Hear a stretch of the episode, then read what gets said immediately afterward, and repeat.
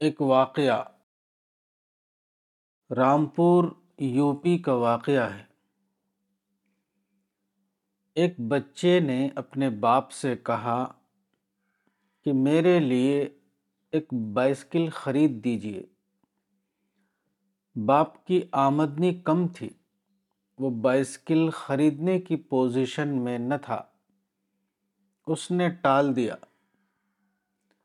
لڑکا بار بار کہتا رہا اور باپ بار بار منع کرتا رہا۔ بلاخر ایک روز باپ نے ڈانٹ کر کہا، میں نے کہہ دیا کہ میں بیسکل نہیں خرید سکتا۔ اب آئندہ مجھ سے اس قسم کی بات مت کرنا، ورنہ میں تم کو ماروں گا۔ یہ سن کر لڑکے کی آنکھوں میں آنسو آ گئے۔ وہ کچھ دیر چپ رہا۔ اس کے بعد وہ روتے ہوئے بولا، آپ ہی تو ہمارے باپ ہیں، آپ سے نہ کہیں تو اور کس سے کہیں۔ اس جملے نے باپ کو تڑپا دیا۔ اچانک اس کا انداز بدل گیا۔ اس نے کہا اچھا بیٹے، اطمینان رکھو، میں تمہارے لیے بیسکل خریدوں گا۔ اور کل ہی خریدوں گا۔ یہ کہتے ہوئے باپ کی آنکھوں میں بھی آنسو آ گئے۔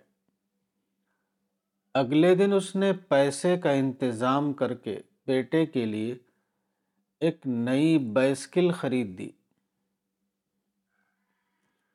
لڑکے نے بظاہر ایک لفظ کہا تھا، مگر یہ ایک ایسا لفظ تھا جس کی قیمت اس کی اپنی زندگی تھی،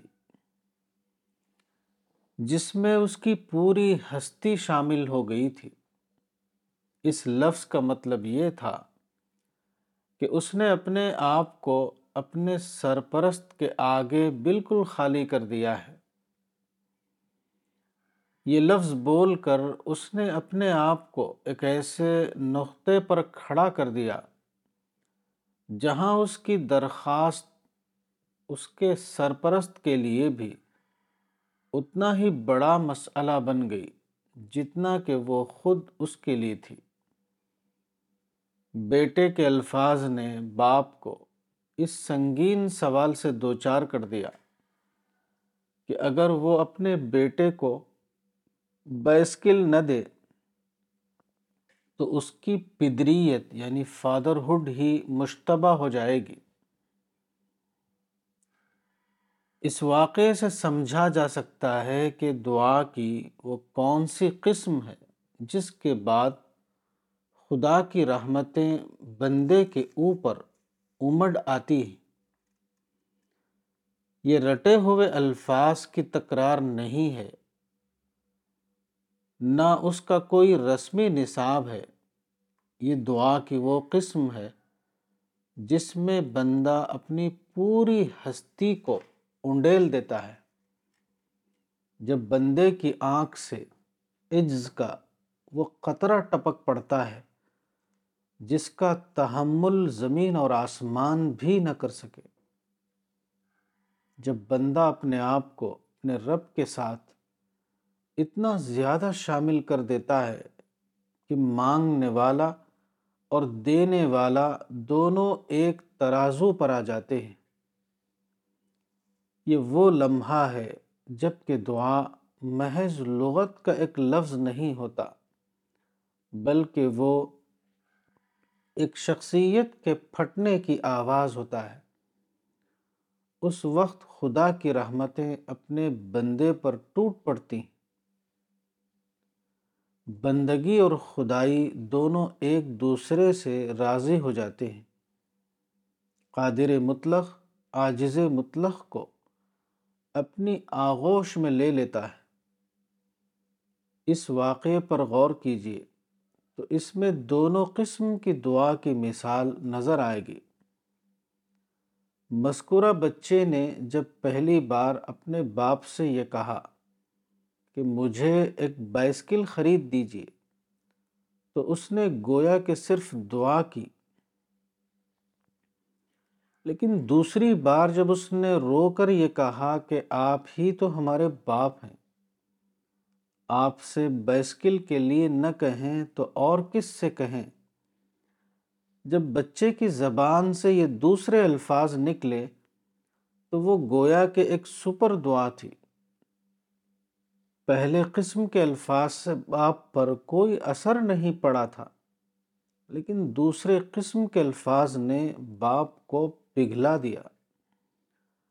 اب وہ اتنا متاثر ہوا کہ وہ فوراً بائسکل خریدنے کے لیے تیار ہو گیا۔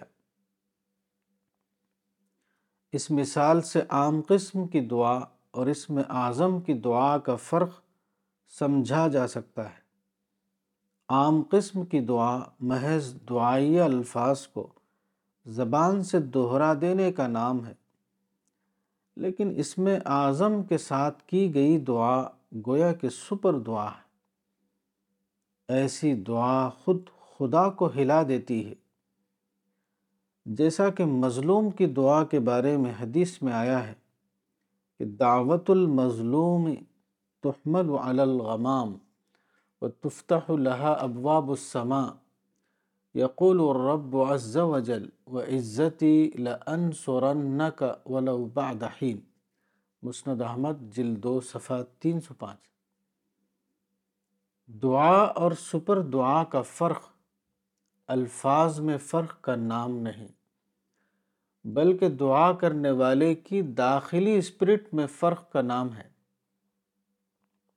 یہ دراصل دعا کرنے والے کی اپنی حالت داخلی پر منحصر ہے کہ اس کی زبان سے نکلنے والی دعا سپر دعا بنے گی یا وہ صرف عام دعا بن کر رہ جائے گی۔